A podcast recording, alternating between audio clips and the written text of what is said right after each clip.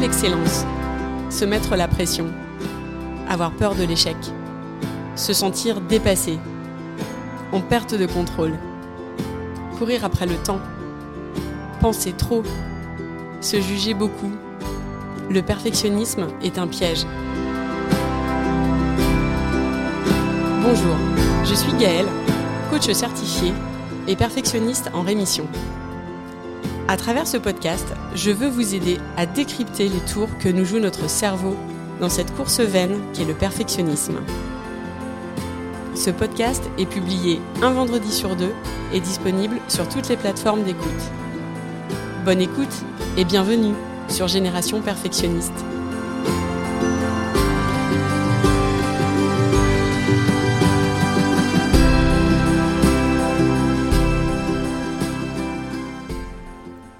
Bonjour à tous, vous écoutez l'épisode 36 et je vous reçois aujourd'hui pour un épisode un peu particulier puisque c'est la première interview que je réalise. Et pour cette première, j'ai souhaité inviter Marie Fontaine-Fouché qui est créatrice de cahiers d'organisation et de développement personnel. Vous allez voir, c'est vraiment génial ce qu'elle fait. Et on a souhaité discuter ensemble avec Marie autour du sujet des habitudes. Alors, je sais que changer ses habitudes, soit en se débarrassant d'une mauvaise habitude, soit en intégrant une nouvelle, ça fait partie des sujets qui intéressent la plupart d'entre vous. Je vous propose donc cet échange, autour duquel, je l'espère, vous pourrez repartir avec des clés autour de ce sujet, comment adopter de nouvelles habitudes. Je vous souhaite une belle écoute et je vous dis à très vite. J'ai le plaisir d'accueillir Marie Fontaine-Fouché du compte Marie Me Better. Marie est auteure de cahiers boîte à outils de dev perso et d'organisation. Bienvenue Marie, est-ce que tu veux nous en dire un peu plus sur toi ? Eh bien, merci déjà de m'avoir invitée, Gaëlle, sur ce super sujet. Un petit peu plus sur moi, oui, j'ai rédigé des cahiers d'auto-coaching, donc c'est vraiment des cahiers pratico-pratiques d'exercices à réaliser chez soi pour avancer sur des problématiques liées au développement personnel, mais aussi à l'organisation, et surtout dans un but de profiter des bons moments de sa vie et de kiffer et de retrouver un petit peu de fun et de plaisir dans sa vie. Génial. Et donc moi, ça m'intéressait de t'avoir sur le podcast aujourd'hui, Marie, pour échanger ensemble autour des habitudes, parce que ça faisait un petit moment que je voulais enregistrer un podcast sur ce sujet, comment adopter de nouvelles habitudes. Et donc en spécialiste de l'organisation, je me suis dit que ce serait une bonne idée d'échanger avec toi sur le sujet. Également parce que les clientes que j'accompagne sont souvent concernées par cette question de vouloir soit mettre en place une nouvelle habitude, soit changer une habitude qui ne leur convient plus, en lien avec leur organisation ou le fait de se sentir mieux dans leur vie. Et je voulais savoir justement si toi, tu pouvais me dire ce qui détermine en fait une vraie bonne habitude. Alors oui, en effet, une vraie bonne habitude, c'est avant tout une habitude qui va être bonne pour soi. Ça paraît un petit peu basique comme définition, mais souvent, quand on a envie justement d'un changement ou d'améliorer quelque chose dans sa vie, on va regarder un petit peu ce qui se passe chez le voisin ou chez les copines et on se dit « Oh là là, celle-ci, elle a écrit un bouquin, l'autre, elle fait du sport toutes les semaines, elle a l'air super pimp dès le matin. » Et du coup, on se compare et on dit « Moi, j'aimerais bien aussi ça pour moi. » Et on commence à mettre en place peut-être des habitudes, mais celles qui ne tiennent pas en général, c'est qu'elles ne sont pas bonnes pour soi à l'instant T.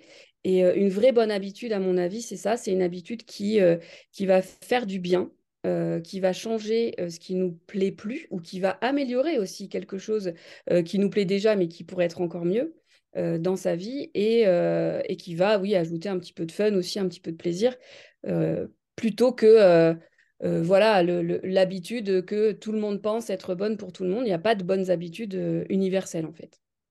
Oui, c'est ça. Une très bonne habitude, c'est une habitude perso qui va vraiment changer sa vie, mais dans le bon sens, quoi.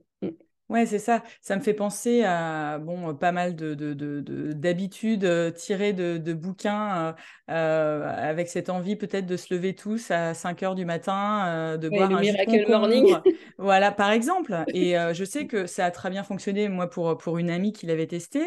Moi, c'est une méthode qui me branche pas plus que ça. Donc, c'est vrai qu'il peut y avoir ce piège aussi de lire une méthode et de se dire ça a l'air super, ça marche sur les autres.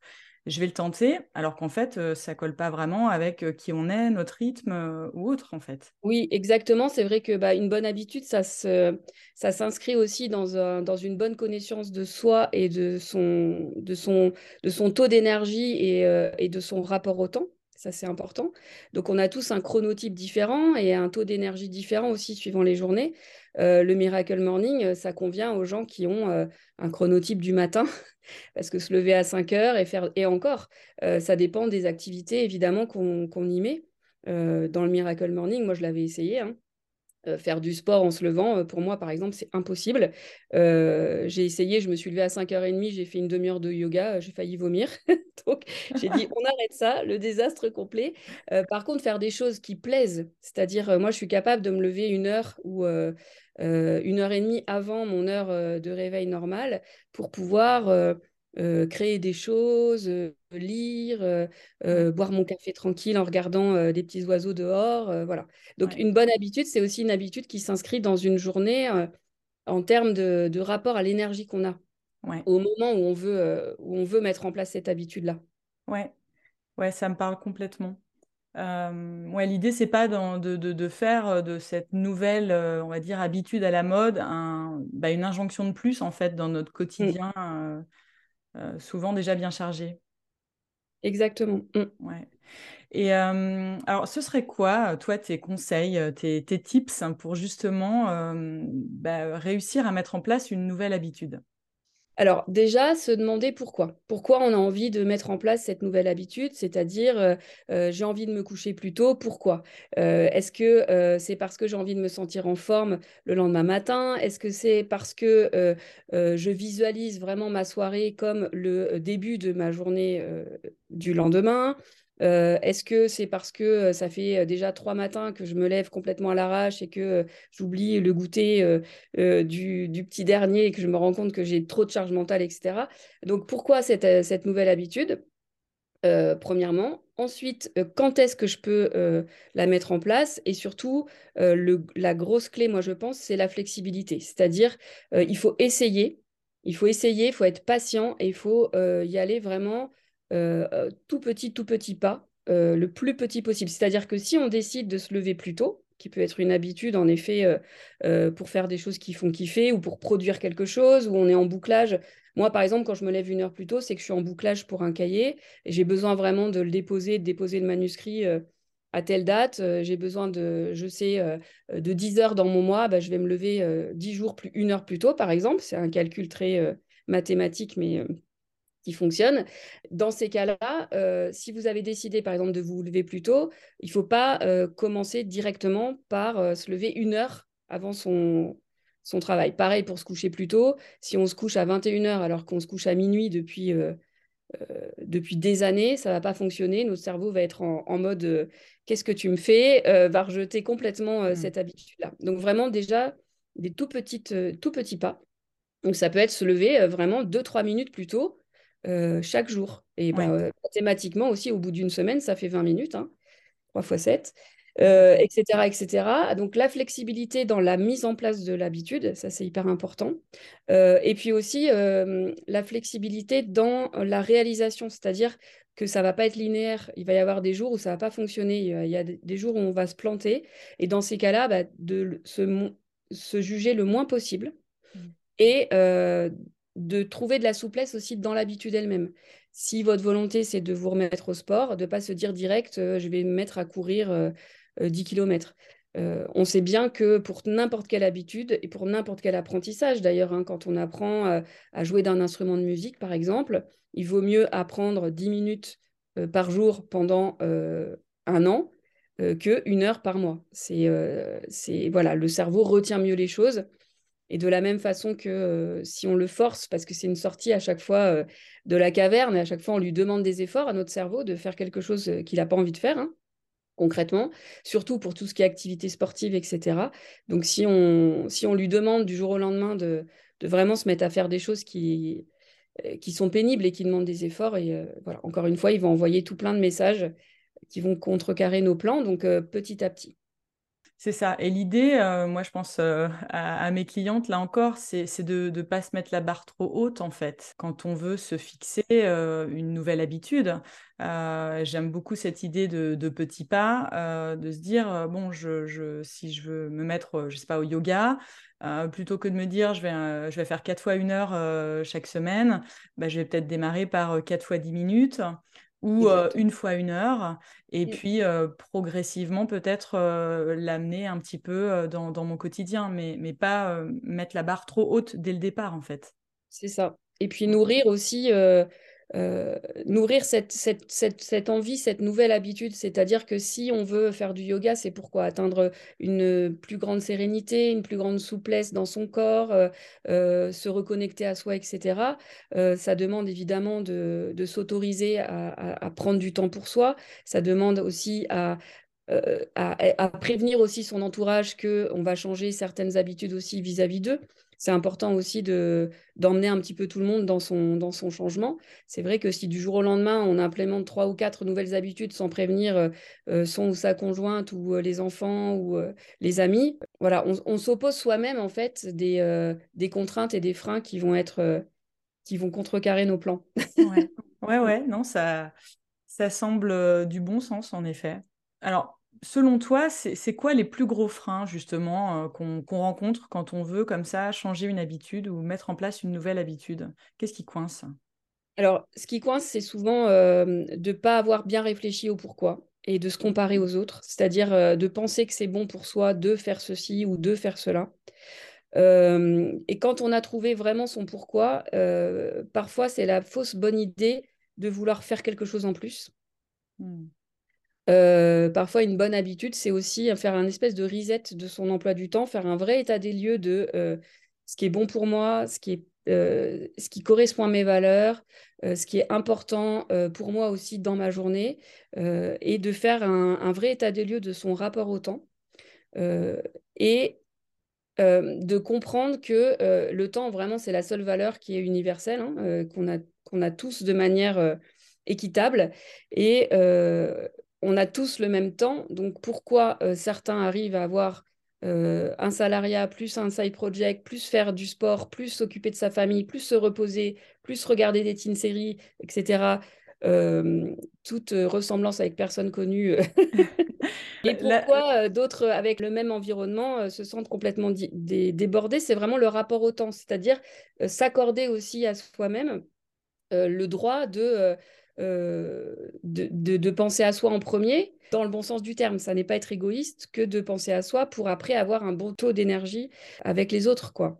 C'est vrai que moi, j'ai beaucoup de jeunes mamans, par exemple, hein, dans mon entourage, qui me disent « Oh là là, mais je ne peux pas m'autoriser à aller faire 1 heure de yoga, justement, puisque j'ai les enfants, etc. » Je lui dis « Mais parfois, jouer 2 heures avec les enfants, et s'occuper d'eux non-stop entre l'école et ce fameux 18-20 là, qui est la course pour toutes les mamans, et s'oublier complètement à ce moment-là, alors que les enfants, peut-être qu'eux-mêmes aussi, ils auraient bien besoin d'une demi-heure tranquille, tout seul, chacun dans leur chambre, plutôt que d'être en mode aussi super camp de vacances, ouais. Et de s'octroyer chacun un petit peu de temps pour soi, c'est aussi une solution, quoi. Donc faire un vrai état des lieux de son temps et de son rapport au temps, un vrai état des lieux de son niveau d'énergie aussi, et de ne pas vouloir implémenter des fausses bonnes habitudes qu'on a vues chez les uns et chez les autres qui ne seront pas du tout bonnes pour nous.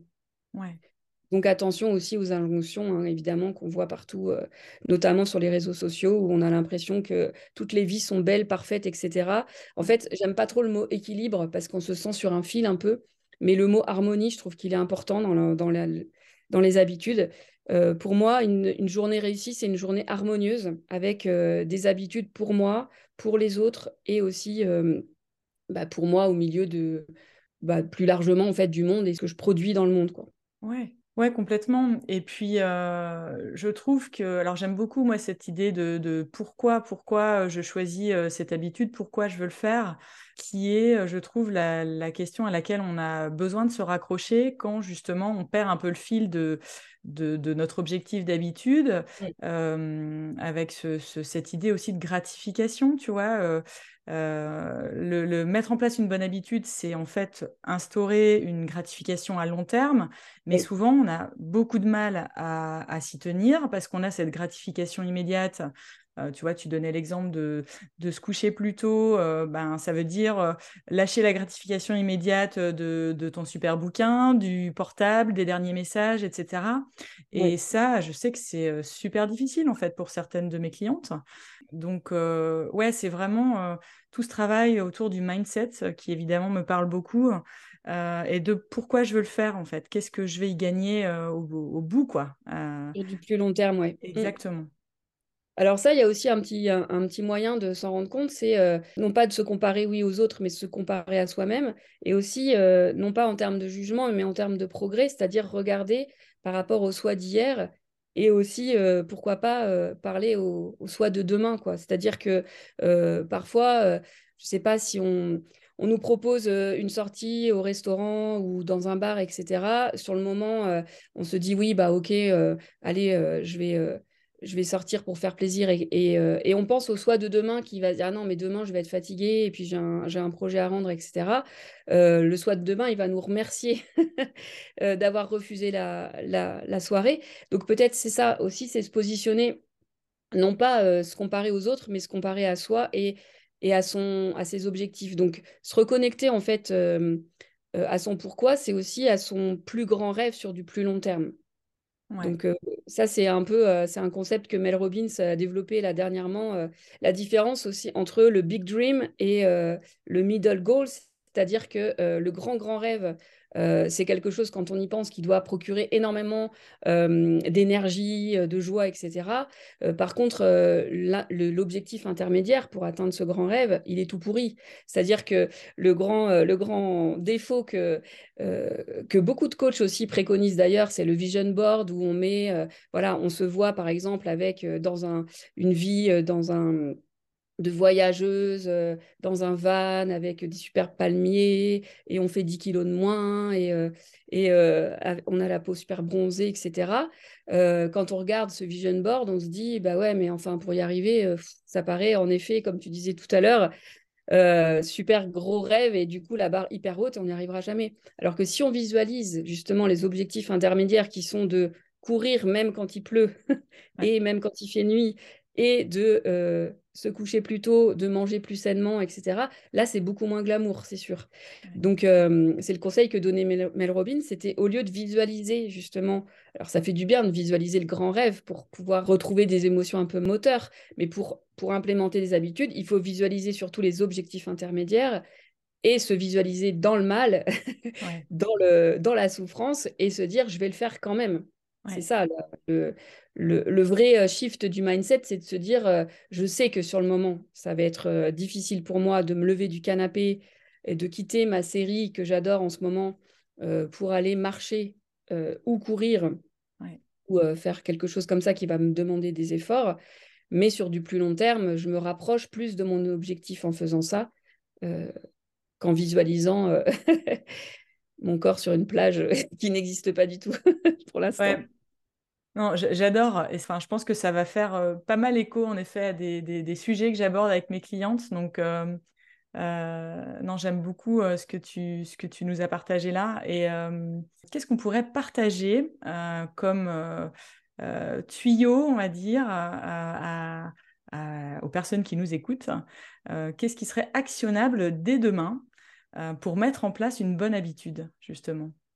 Alors, ça va être un truc qu'on n'entend pas souvent, c'est qu'au lieu de rajouter une bonne habitude, moi je dirais, et pourtant quand je l'ai entendu il y a quelques années, je ne sais plus qui a dit ça, pourtant j'aime bien rendre à César ce qui appartient à César, mais au lieu d'ajouter quelque chose, parfois il vaut mieux enlever une habitude ou enlever justement quelque chose qu'on fait de façon un peu automatique, sans s'en rendre compte, et qui qui finalement nous mènent pas à des objectifs très, très sains, quoi. C'est-à-dire qu'un vrai état des lieux de son temps, c'est aussi repérer les temps blancs, les temps où il ne se passe pas grand-chose dans notre journée et pourtant on semble occupé. Donc peut-être ça, la première étape demain, c'est de repérer un petit peu tout ce qu'on fait au long de la journée ou sur une semaine complète et de se dire, au lieu de vouloir rajouter des choses, qu'est-ce que je pourrais ne plus faire ? Voilà, ouais, donc c'est vraiment ce temps invisible, peut-être sur justement je sais pas, le temps à scroller sur notre téléphone. Ouais, c'est ça, la première chose qui vient, c'est ça. Mais il y a aussi, encore des temps blancs encore plus insidieux que ça. Et quand on fait vraiment un vrai état des lieux de sa journée, on se rend compte que c'est peut-être même des choses qu'on fait par habitude, justement, parce qu'on se dit qu'on ne peut pas faire autrement. Et quand on les analyse vraiment, on se dit « Ah mais si, je pourrais faire ça autrement, justement ». Ça peut être aussi des temps de répétition de choses qui ne sont pas forcément... obligatoire, quoi. On peut se lâcher la grappe un peu. Je sais pas si tu fais partie de la team maniaque, mais moi j'ai dans mon entourage des gens qui se sont rendus compte que par exemple ils allaient balayer tous les jours dans des endroits où ils ne vont pas dans leur maison, par exemple, alors qu'il y a on n'est pas obligé, il n'y a pas la police du balai qui va débarquer. Ouais. Parfois c'est ça aussi, c'est des petites habitudes qui peut-être occupent un peu, rassurent, alors que c'est pas forcément une habitude qui est très productive, dans le sens pas productive pour produire des choses, mais productive pour aussi l'état général mental. Ouais, complètement. Bah, moi ça me fait penser en effet à certaines des personnes que j'accompagne, hein, qui vont être justement dans un besoin de contrôle un peu exacerbé sur certains sujets de leur vie et qui vont passer du temps en fait à faire certaines choses. Alors ça va peut-être être beaucoup de temps dans le suivi des devoirs de leurs enfants, ou comme tu le disais, une maniaquerie au niveau de la propreté de la maison, et ce temps-là, cumulé en fait, c'est beaucoup, et il y a peut-être une marge pour réduire un peu. Réduire un peu, pas forcément arrêter complètement, je vous dis pas de devenir complètement... crado et hippie, mais aussi il y a des fausses croyances aussi quand on est maman, notamment, hein, il faut passer du temps avec ses enfants, il faut manger avec eux le soir, il faut moi-même, voilà, j'avais institué ça. C'est vrai que dans nos familles françaises, il y a des pays dans le monde où on mange pas ensemble le soir, où il n'y a pas ce temps de repas. Alors nous, c'est vraiment institutionnel, traditionnel, et c'est vrai que c'est des bons moments, mais parfois c'est aussi l'horreur de vouloir absolument passer tous les temps de repas en famille, etc. Je ne sais pas comment toi tu as vécu le confinement, dans quel contexte t'étais, mais moi j'ai essayé de créer un espèce de camp militaire chez moi. Au bout de 2 jours, je me suis dit, ils vont me tuer, ils vont m'enterrer dans le jardin. Donc, j'ai lâché la grappe à tout le monde. Et j'ai dit non, on ne va pas se prendre la tête à vouloir comme ça absolument être la famille parfaite. Parfois, être une famille parfaite, c'est aussi respecter les temps de chacun. C'est-à-dire, pas forcément, on n'a pas forcément tous faim au même moment. On n'a pas forcément envie de tous se laver au même moment. On n'a pas forcément envie de tous dormir au même moment. Et parfois, surtout les jeunes mamans, j'observe autour de moi, ont cette fausse croyance qu'il faut que à 17h, ce soit le goûter, à 18h02, le devoir, à 19h15, maxi 18, le dîner, etc. Et parfois, en lâchant ça, en laissant un petit peu la nature reprendre les choses, ça ne veut pas dire que votre enfant ou vos enfants seront moins propres ou moins nourris ou moins aussi prêts pour l'école si... on les observe, on fait un pas de côté, on observe aussi le rythme de chacun, et peut-être qu'en passant moins de temps aussi à vouloir contrôler tout ça, on se rend compte qu'on a beaucoup plus de temps pour soi. Ouais, je suis complètement en phase, évidemment. C'est vraiment cette idée de sortir en fait d'un schéma trop rigide. Ouais. On est concrètement dans le lâcher prise. L'idée, c'est pas de tout lâcher et d'être j'en foutiste le lendemain. De toute façon, les perfectionnistes en sont bien incapables. Mais c'est vraiment lâcher un petit peu du lest en fait sur certains de ces sujets qui prennent du temps, prennent parfois la tête à tout le monde. Et le fait en fait de lâcher un peu, ça ramène de la légèreté et du souffle en fait dans nos relations et sous le toit de la maison. Donc, exactement. Et encore une fois, avec en tout petit pas, c'est-à-dire que c'est pas on se dit pas non plus du jour au lendemain, on mange plus du tout ensemble, mais peut-être décaler un tout petit peu l'heure du repas, ou sur le temps de devoir se dire là tu vas faire 10 minutes vraiment tout seul, j'arrive dans 10 minutes, et puis ces 10 minutes là lire lire une page de roman. Enfin voilà, c'est des toutes petites actions, toutes minimes. Et moi, je crois vraiment très fort en l'action cumulée, c'est-à-dire, ça c'est Brucassio qui dit ça, il faut séparer les maths du drama. Si on a décidé d'écrire un roman et qu'on ne trouve jamais le temps de le faire, si on se dit tous les jours à 18h, de 18h à 18h10, on écrit une page, ce qui est largement faisable, on est d'accord, on peut tous trouver 10 minutes dans notre journée, et ben, en un an, on aura écrit un roman de 365 pages. Ça ne sera peut-être pas un best-seller, il ne sera peut-être pas parfait, mais en tout cas, il aura le mérite d'exister. Donc, cet effet cumulé-là, la mini-action par jour qui fait qu'à la fin, ça produit quelque chose, ça, j'y crois fort. C'est ce que j'ai mis en place, moi, pour moi, entre 2019 et 2020 pour écrire les 7 programmes de cette étape. Et c'est, voilà, si les cahiers existent aujourd'hui, c'est vraiment que j'ai mis ça en place pour moi toute seule, tous les matins, entre novembre 2019 et mars 2020, un programme par mois. J'avais fait un truc très, justement, très militaire, mais c'est comme ça que ça a fonctionné, quoi. Ouais.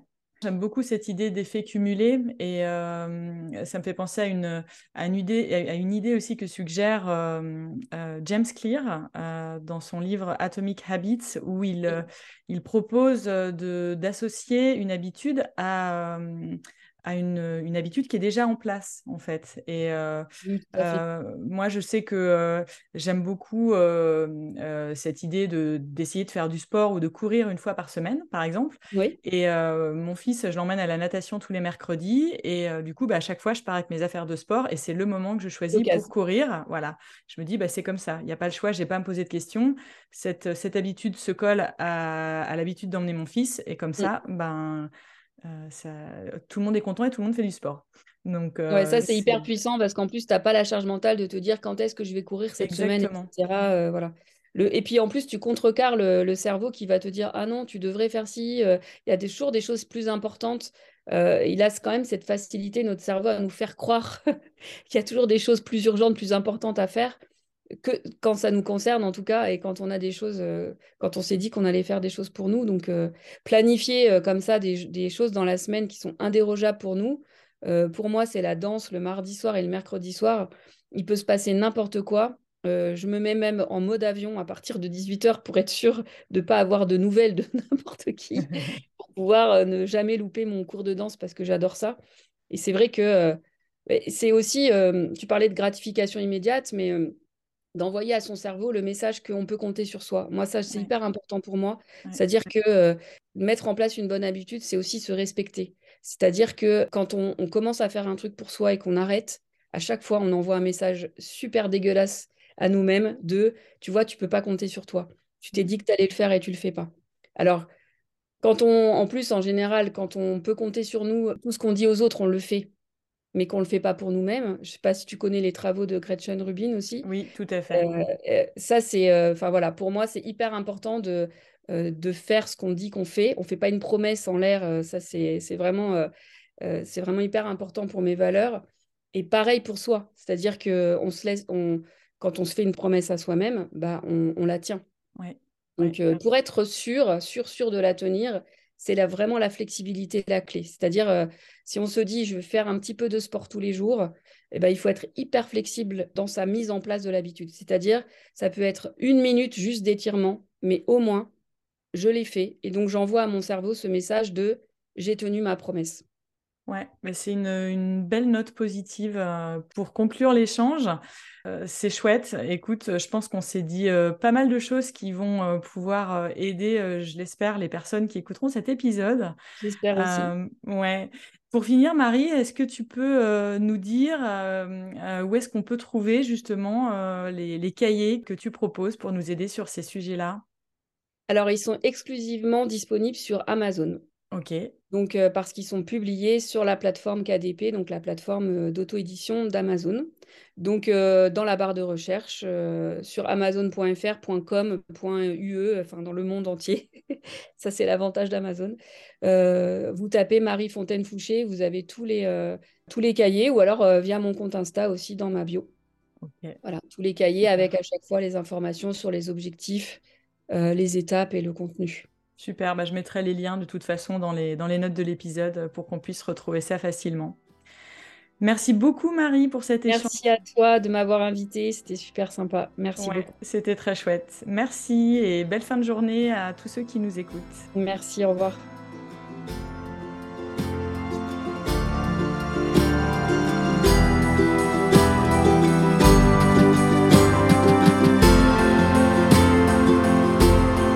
J'espère que cet épisode vous a plu. Si c'est le cas, je vous invite à le partager autour de vous, à me laisser un commentaire ou un avis. Un avis 5 étoiles, c'est ce qui permettra de toucher et d'aider un plus grand nombre. Et ce sera vraiment un soutien très précieux que vous pourrez m'apporter dans ce projet. Vous trouverez tous les éléments dont je parle dans les notes de l'épisode. Vous pouvez également me suivre sur Instagram, sur le compte Génération Perfectionniste. Enfin, si vous avez le sentiment que le perfectionnisme prend trop de place et qu'il vous éloigne de la vie à laquelle vous aspirez vraiment, le coaching peut répondre à ce besoin. Vous pouvez me contacter et je me ferai un plaisir de vous aider. Je vous dis à très vite pour un nouvel épisode.